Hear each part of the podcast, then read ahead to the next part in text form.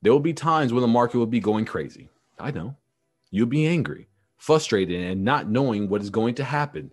Nothing will seem right, and you may feel helpless. But when you stop and center yourself and harness the power of prayer and reconnect with the source, something very special starts to happen.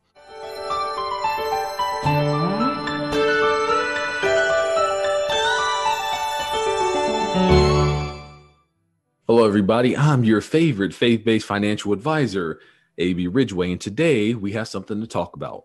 At the time of this recording, it is May 14th and a little over a week from our past National Day of Prayer.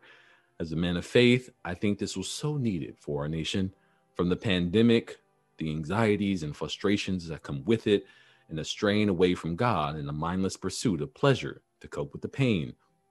Prayer is defined as a solemn request for help or expression of thanks addressed to God or an object of worship, or as an invocation or act that seeks to activate a rapport with an object of worship through deliberate communication. We speak on how this plays a role in our worship more in depth during an episode of Moment of Praise titled Praying Without Ceasing. But this day should be used to open up the conversation between you, between God, between your family and friends, and your advisor. The reason is because the pandemic has affected us all, all in different ways. Some were able to continue as normal, and some have had their lives turned upside down. We must understand that prayer is the gift that keeps on giving. When we pray, we are focusing our intentions on what we want to manifest in this world. It could be a family member to get well, it could be that a shelter receives the funding it needs. It may even be to show gratitude for still being alive and for having another chance to do some good in this world. Between you and God, there is nothing that He hasn't heard or seen you do, so you can be open and honest. You don't have to worry about Him sharing your secrets. You don't have to worry about it coming back to cancel you 10 years from now. It is an open communication between you and God. So, why did I bring up the advisor? Well, since the economy as a whole was affected, your goals may have changed your financial situation may have gotten worse or better. This practice of being honest and open will better help your advisor perform his job. That's why I encourage you to speak to your advisor often because when times get tough, your kids are sick from school, work is overwhelming, and it seems like you can't get ahead, the last thing you need is to face a financial problem alone. Let your financial advisor take that burden. See, I have four kids, and when they couldn't speak, it was hard. They would wince and and whine, and and I didn't know what was hurting. I had to ask questions like, "Does it hurt here? Uh, does your arm hurt? Uh, is it your stomach?" And it was hard.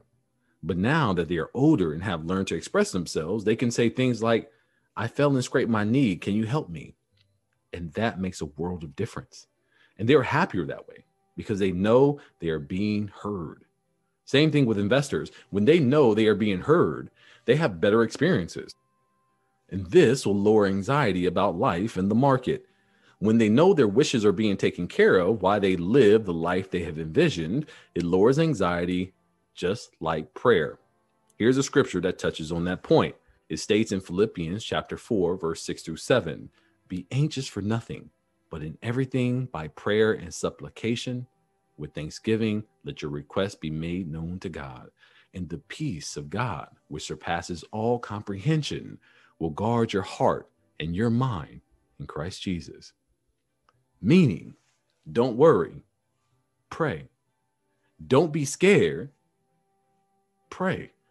Don't be envious, pray. And allow the peace of God which will guard your heart and your mind. There will be times when the market will be going crazy. I know. You'll be angry, frustrated, and not knowing what is going to happen. Nothing will seem right, and you may feel helpless. But when you stop and center yourself and harness the power of prayer and reconnect with the source, something very special starts to happen. You will find your peace in the Lord and remember that all the wealth in the world is His and we are just the stewards over it. And one reason I don't do prayer on this show is because it isn't necessary for me to display my prayer technique for others to compare themselves to. Prayer is unique, whether it's silent or spoken aloud.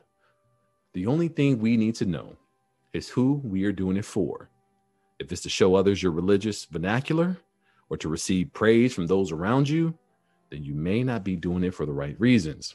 But you may need a prayer to spark a change, to give inspiration, or to challenge those who are listening to focus on God, where the prayer is to God for those that are listening.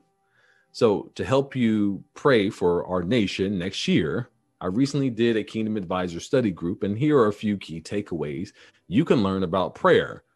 So, next year, with practice, you'll be ready for the National Day of Prayer. So, let's discuss.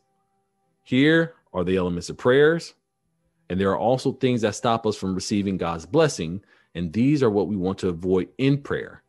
We consider those the hindrances to answered prayers. So let's go over first the elements. Here they go.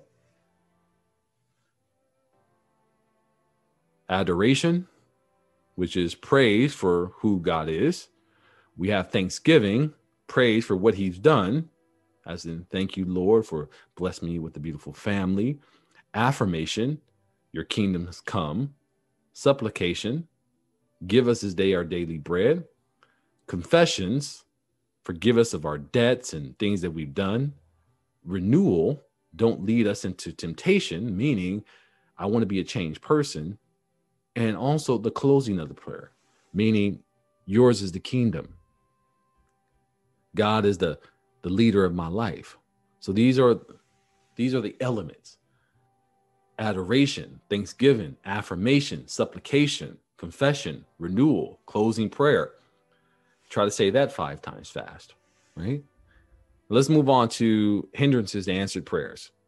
Asking with the wrong motives, unconfessed sins, unforgiving spirits, disobedience to God, ignoring the poor.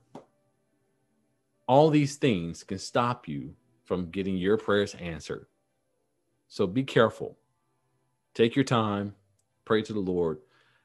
And as always, I hope you've been blessed. This has been another episode of Financial Advisors Say the Darndest Things, a podcast where we inform you, the investor, on how to make better decisions so your faith and your finances don't have to be separate. If you're looking for a financial advisor, feel free to schedule a no obligation phone call to see where we can help at 337 414 3686 or go to our website at www.abrwealthmanagement.com to schedule your call. And if you want more information like this, join our Facebook group and mailing list. All links will be in the description below. Once again, I am AB Ridgeway, and I'll see you on the other side of your blessing.